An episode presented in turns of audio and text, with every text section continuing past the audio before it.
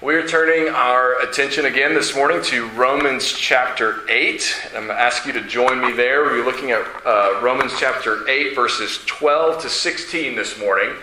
And uh, you might have noticed uh, over the last few weeks, or if you've read Romans 8 recently, you might have noticed that uh, Romans 8 talks an awful lot about the Holy Spirit all through Romans, uh, all through Romans chapter 8, Paul is talking about the role of the Holy Spirit, what it means to walk by the Spirit, what it means to have your mind set on the things of the Spirit, uh, how the Spirit has set us free from the power of sin and death. This morning, we're going to see Paul talk about what it means to uh, live by the Spirit, to uh, be led by the Spirit to um, even have our prayers shaped by the work of the Spirit.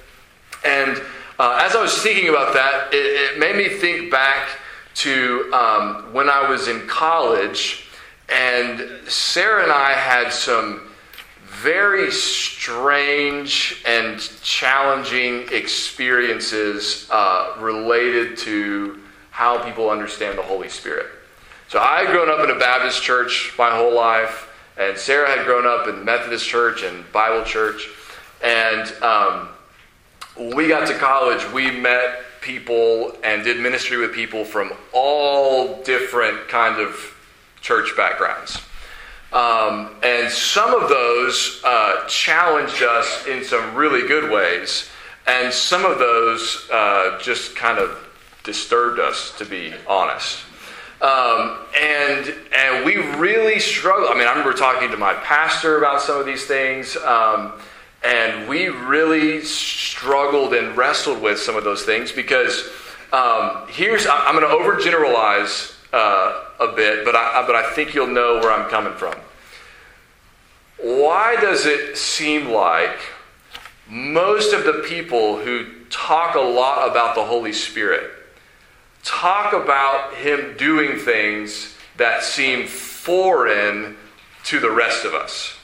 They don't seem to be talking about like our normal Christian lives. When they talk about the Holy Spirit, they're talking about things that seem strange and unusual and like I don't know that I know anybody who's ever experienced that kind of thing. And sometimes even things you're like, I don't remember ever seeing anything like that in the Bible. And some of them are talking about biblical things, but some of them you get, you know, some of them are like way out there, right? Um, so on the one hand, you've got people who seem to talk a lot about the Holy Spirit and and paint a picture of the Christian life that is really different from what most of the Christians we know experience. Um, but then on the other hand, the rest of us don't talk a whole lot about the Holy Spirit. And we don't really have a good grasp of what the Holy Spirit is doing or how we can be aware of the Holy Spirit's presence in our life or what He's supposed to be doing or that kind of thing. All right, so, uh, so let me just give you, give you one example from my experience in college. Not one of the more extreme ones, but just one that I remember quite distinctly. Um, I remember um, being at a prayer meeting um, and the leader of this prayer meeting um, said, he, he, quoted from John chapter 10, where it says, you know, uh, Jesus says, My sheep hear my voice, right? And they know my voice and they listen to me and they follow me. And so he said, um, I don't want you to leave this room until you have heard the voice of Jesus telling you that it's okay for you to leave this prayer meeting. Now, some people probably just thought, whatever, you know, and I'm going to leave. But um, if you're, you know, introspective and not terribly mature in your faith yet, you get paralyzed by stuff like that. Um, and that was that was the category I fell in. Um, and so I really wrestled with some of those things, and, and, and later realized, okay, what Jesus means is not like, did I hear an audible voice in this really specific scenario that somebody else told me I ought to hear it in. What Jesus means is, Do you listen to my teaching? Do you listen to the Bible? Do you, do you recognize in the scriptures my voice and me telling you what to say? And, and yes, sometimes, you know, um, the Holy Spirit is going to bring to mind passages of Scripture, things you heard from the Bible, and, and apply them in a particular moment to something you should do. But the main thing is just are, are, you listening to the Scripture? That's where you hear the voice of Jesus. And some people don't hear it there because they don't believe Him. But if, you're, if you belong to Him, you're going to recognize that word as His voice. Right? Um, so, what do we do? What do we think when we encounter teaching about the Holy Spirit that seems very foreign to us? Um, and what do we do when encountering that teaching about the Holy Spirit makes us realize maybe we don't know as much about the Holy Spirit as we should? Because if we don't know what the Bible does say about the Holy Spirit and His work, then when somebody on the more extreme side of things says, here's what it looks like if the Holy Spirit's at work in your life, then you start to wonder, am I missing something? Like, have I, eh, eh, eh, do I not have the Holy Spirit? Have I not, am I, am I, you know, quenching the Spirit? Am I closing off myself to the work of the Holy Spirit? Uh, and, and that can start to create all kinds of doubts and confusion and, and whatnot. So, what I want us to do in part in looking at Romans chapter 8 this morning is, is try to help us see some of what the Bible says that the Holy Spirit does do in our life. And even though it is in some sense still um, mystical or mysterious, it is also very practical. Uh, it's not way out there, you know, really rare experiences, uh, and some biblical experiences are rare. So just because they're rare doesn't mean they're unbiblical. But what does normal, spirit filled Christian living look like? What is the Holy Spirit supposed to be doing in our life on a daily basis that I can look at my life or my friend's life and see, yes, the Holy Spirit is at work? I, that's what I want us to kind of get our minds around this morning. So, Paul's going to give us some of that in Romans 8 12 to 16. So, let me read those few verses for us. He says, So then, brothers, we are debtors not to the flesh to live according to the flesh, for if you live according to the flesh, you will die. But if by the Spirit you put to death the deeds of the body, you will live. For all who are led by the Spirit of God are sons of God. For you did not receive the spirit of slavery to fall back into fear, but you have received the spirit of adoption as sons, by whom we cry, Abba, Father. The Spirit Himself bears witness with our spirit that we are children of God. Okay, that's where we're going to stop this morning. So, Paul has been saying just to get, the, get our context here, Paul has been saying in Romans chapter 8 that everyone who's a Christian has the Holy Spirit dwelling inside of us, right? because of Jesus' death and resurrection, our sins have been paid for. There's no condemnation for us. The Spirit has come to live inside of us, and He's set us free from the power of sin and death. Doesn't mean we never sin anymore, doesn't mean our bodies won't die, but we are no longer under the dominion of sin, and death is not going to have the last word for us. Jesus and the Spirit have set us free from all that. And he said that now that we have the Spirit inside of us, we are actually able to fulfill the law that we were not able to fulfill before we had the Holy Spirit, before we had been saved. And the reason why is because everyone who doesn't have the Holy Spirit is still stuck in the flesh, that sinful nature that we all come into this world with. We're all broken and um, under the power of sin from the beginning because of Adam and Eve's sin. And if you don't have the Holy Spirit, if you haven't been saved, then you're living in the flesh. Your mind is set on the things of the flesh. You are, by nature, hostile to God and unable to submit to God or do what He says. It's not possible. But he says, but if you're a Christian, you have the Holy Spirit. You're now a new creation. You're a new person. You have new desires, new loves, new ways of living.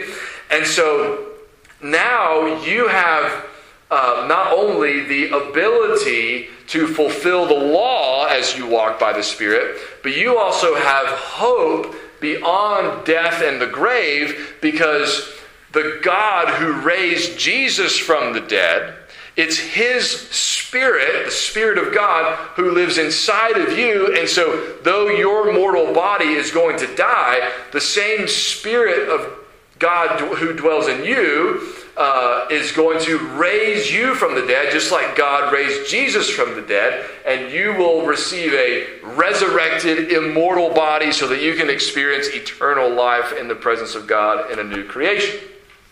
So, if you have the Holy Spirit, right, then you not only have been made new in the present, you have hope for the future. So, Paul says in verse 12, after this contrast between the flesh and the spirit, so he says, we are debtors not to the flesh to live according to the flesh. You don't owe the flesh anything, in other words.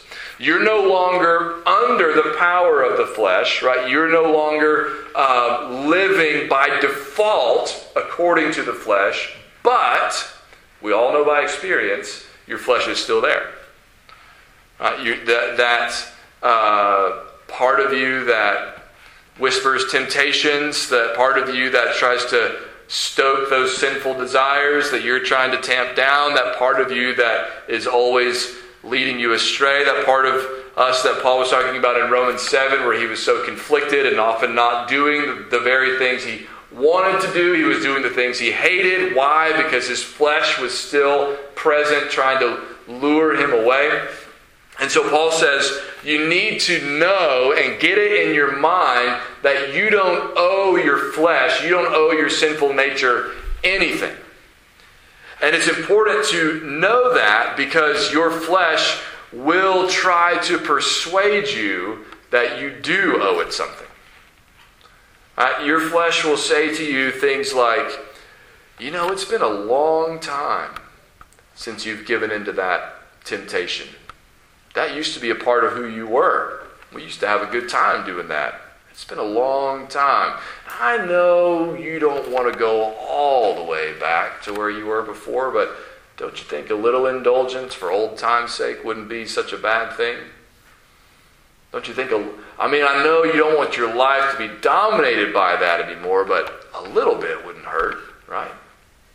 What Paul is saying is there are no circumstances under which you are required to say yes to those things. You, you do not owe your flesh anything. You should see it not as a friend, but as an enemy. You should try to choke it, kill it, starve it, give it no quarter. Right? It is hostile towards you. It is trying to kill you. And so you are going to have to try to kill it. Right, so you don't owe your flesh anything. And if it's important for you to know that because Paul says in verse 13 that if you live according to the flesh, that will mean your death. Right? He says, if you live according to the flesh, you will die. And he doesn't just mean you're going to die physically, because that's true anyway. If you live according to the flesh, you will experience the second death, right? the death of judgment after your body has physically died. God will condemn all those who have not repented and trusted in Christ. He'll condemn them to a second death right, that they have brought upon themselves. And Paul says, if you live according to the flesh, that's what's going to happen to you. You cannot say, well, now I'm a Christian, now I'm a Christian, and I have the Holy Spirit, and so I can live however I want and it's going to be okay. Nowhere does the Bible say that. Nowhere does the Bible say that once you get saved, it doesn't matter how you live, you know you're going to go to heaven. It doesn't say that. Right?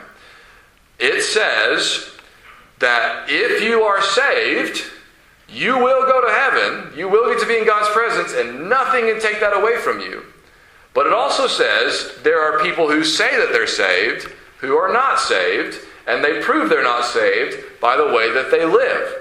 And so we find statements all over the place, like this one in verse 13, where Paul says, If you live according to the flesh, you will die. Or Ephesians 5 5, you may be sure of this, that everyone who is sexually immoral or impure or who is covetous, that is, an idolater, has no inheritance in the kingdom of Christ and God. Or Galatians 5:21 where after Paul lists the works of the flesh, he says, "I warn you as I warned you before that those who do such things will not inherit the kingdom of God."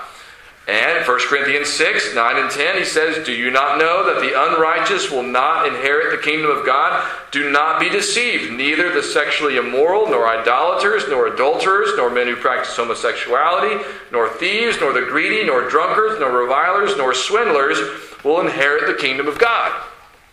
Now, he does not mean that if you've ever committed those sins, they permanent, permanently disqualify you from sharing in God's kingdom, from going to heaven. He does not say that because the next thing he says in 1 Corinthians 6 is, And such were some of you.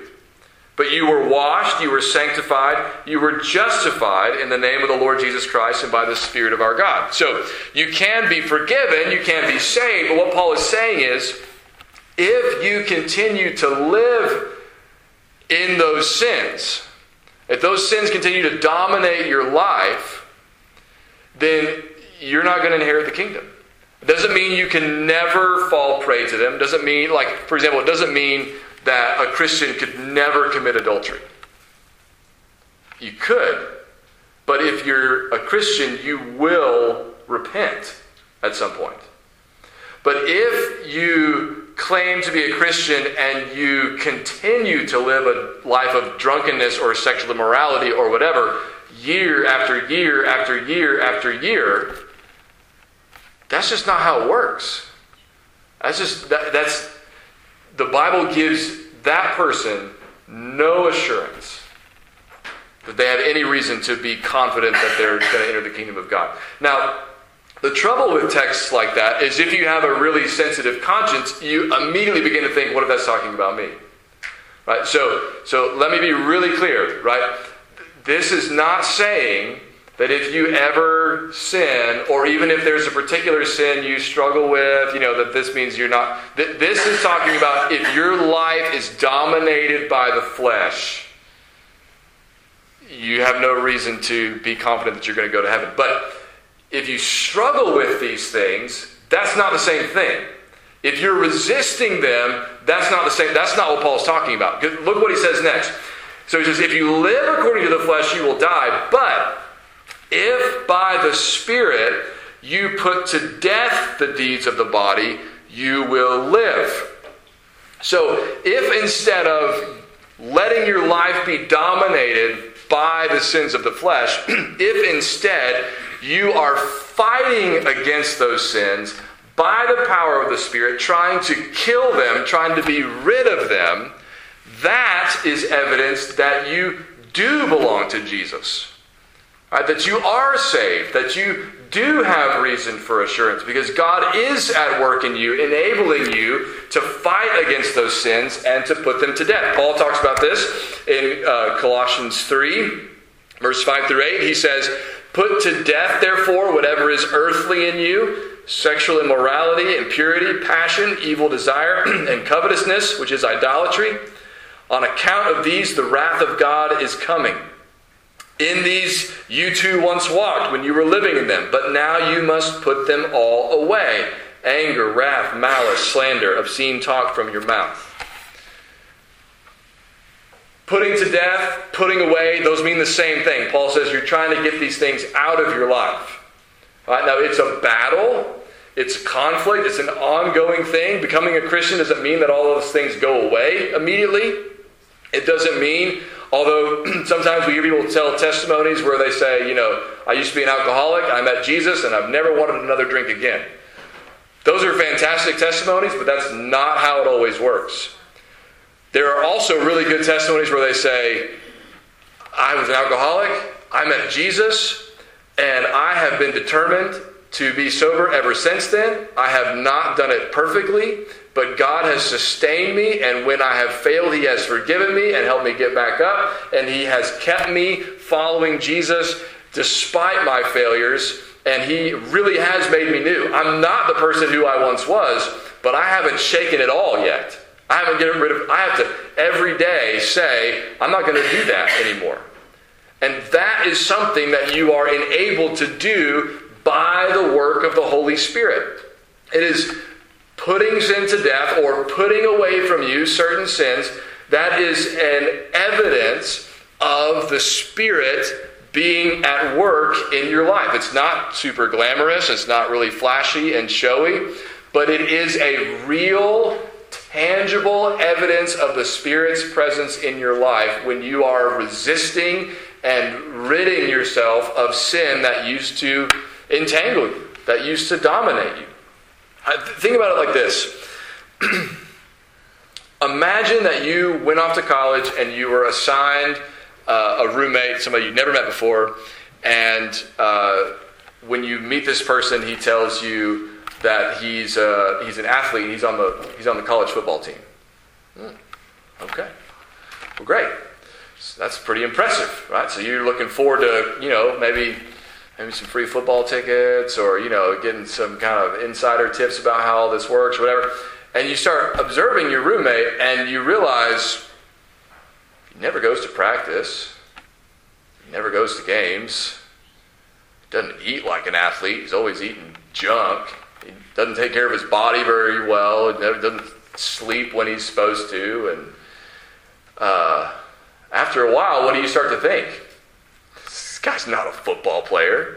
He's not an athlete. He'd say he is, but he's obviously not. There's nothing about his life that makes it look like he's an athlete.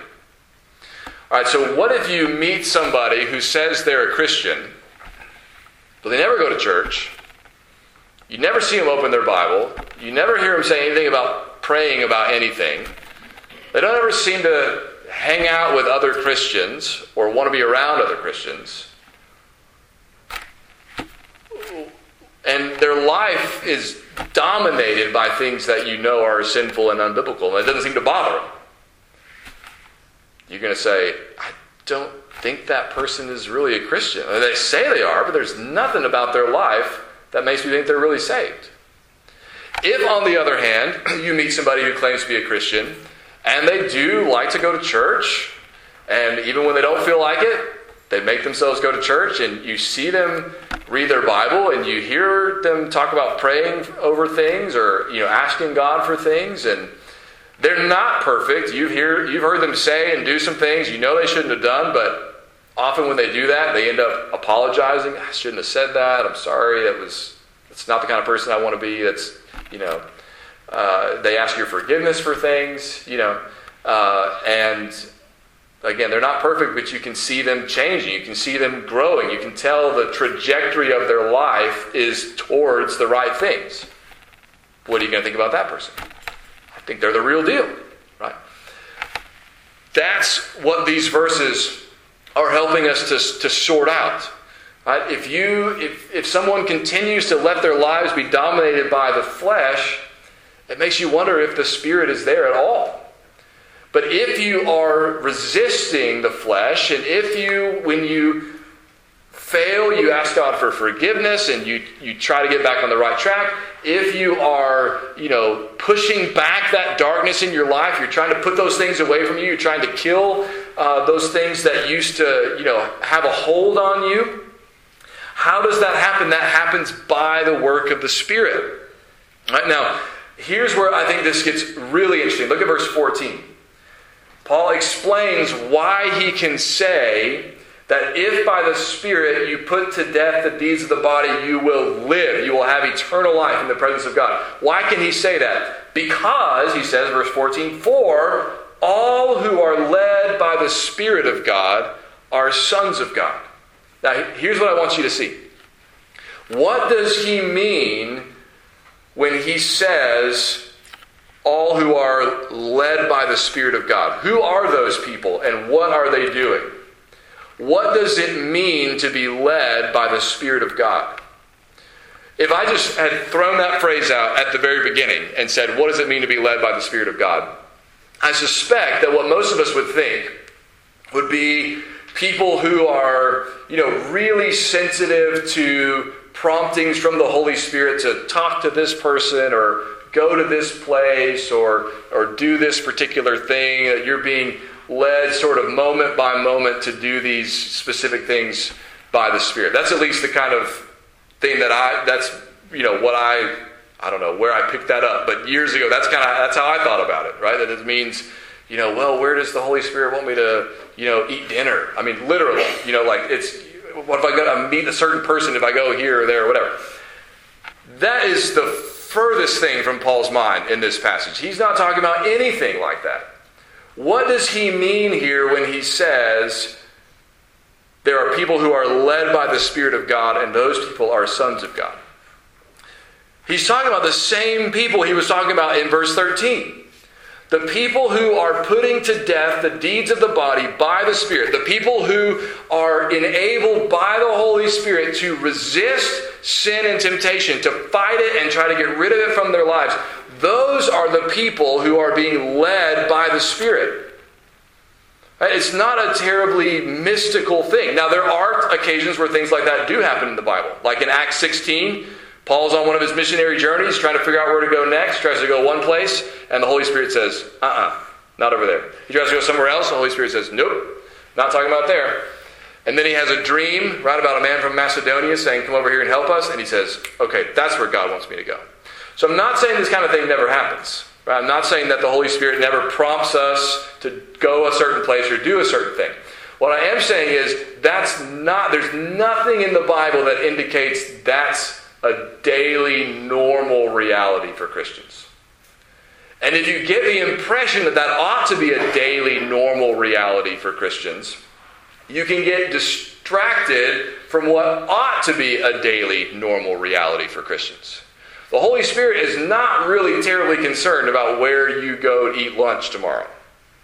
But He is really concerned about what you do with the temptations you're going to face tomorrow. He is concerned about the sins that are trying to creep back into your life that you're trying to beat back and whether or not you're going to keep beating them back tomorrow or not. You are led by the Spirit if you are resisting the flesh.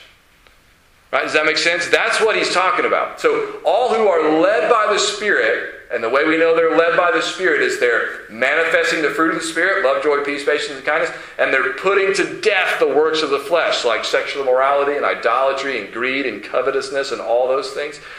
That's how you know someone's being led by the Spirit. And he says, if that's you, right, all who are led by the Spirit of God to resist sin and fight against sin, those people are sons of God. Those people are children of God. Those people belong to God. Well, how do I know if that's me? Is there any other evidence? Because I, you know, sometimes I feel like I'm doing pretty good fighting against the flesh, and sometimes I feel like I'm really not. Right? Sometimes I feel like, man, this is, you know, this is pretty easy. I feel like I'm growing and feel like I'm being sanctified and feel like, you know, I'm really doing pretty good all the things God wants me to do, and this is great. And then Maybe nothing even happens. You just sort of change your perspective and you're like, ah, I don't feel like I'm doing anything well. I feel like I've succeeded in any of these things. What am I supposed to be doing? How do I know that I belong to God? What does it mean to be a son of God? How do I know that I'm his child? That's verse 15 and 16. He says, For you did not receive the spirit of slavery to fall back into fear, but you have received the spirit of adoption as sons by whom we cry, Abba, Father. now, here's what Paul is saying here. I'm going to paraphrase it, but this is, this is what I think he's trying to get us at, get us to. How do you know if you're a child of God? One of the ways you know is this. When you are desperate, when you are in trouble, when you are in need, where do you go? If you go, even in your darkest hours, if you go to God, your reflex, right, your instinct, so to speak, is to say, God, help me. God, I'm in a mess. What is wrong with me? God, deliver me. I need grace. I need mercy. Abba, Father, where are you? That's evidence that the Holy Spirit's inside of you. That is evidence that you are a child of God. You're not wondering, although there are moments where we do this too, right? But you're not wondering, does God care about me in this mess? You know that He does. You know that He can that you can go to him, that you can call out to him, that he's going to hear you. You have this, this certain um, confidence uh, in you that you know you can call him Father. You don't have to. You don't have to wonder whether or not he's going to listen to you. Right? And, and where does that come from, from? Verse 16 says, The Spirit Himself bears witness with our spirit that we are children of God. And that's another place I feel like it's really easy to get sort of lost in trying to figure out what that means. You know, what does it mean that the Spirit bears witness with our spirit that we're children of God? Is that some kind of voice I need to listen to? Is that some kind of, you know, thing I'm going to hear internally the Holy Spirit saying? Maybe. But that's pretty subjective, and so sometimes, even if the Spirit is saying, Yeah, you are children of God, you are a child of God, that there might be another voice in there saying, No, you're not, and you're trying to sort out like which one is the Holy Spirit and which one is me or which one is something else, and how do I know which one to listen to? How do I sort that out? You sort that out with verse 15. Right? Because the outflow of the Spirit bearing witness with your spirit that you're children of God is that you're, you call God Father.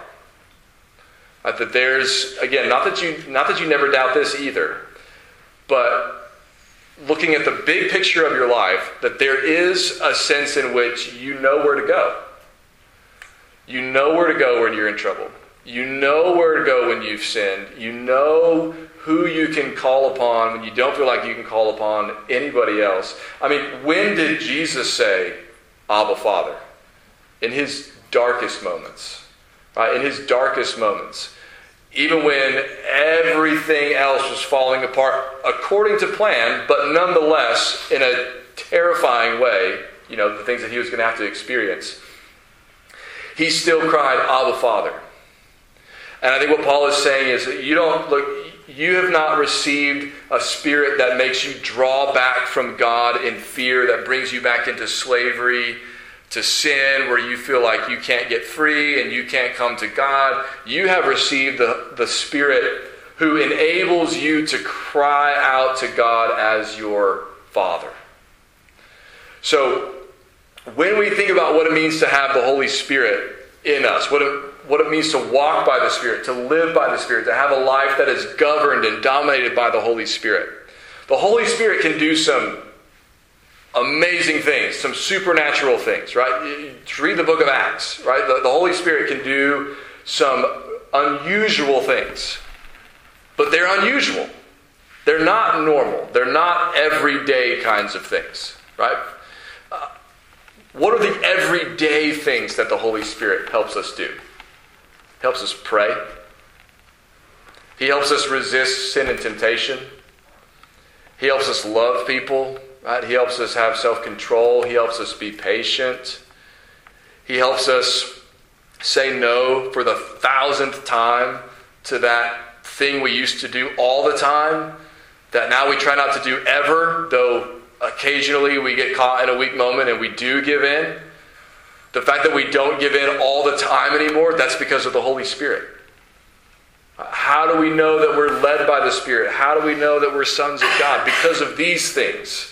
Because of the Spirit's daily, nitty gritty work in our life, drawing us back to God in prayer, helping us resist temptation, help us to walk as Jesus walked imperfectly, with our doubts, with our fears, with our foibles right? With our uncertainties, but with tangible, everyday evidence.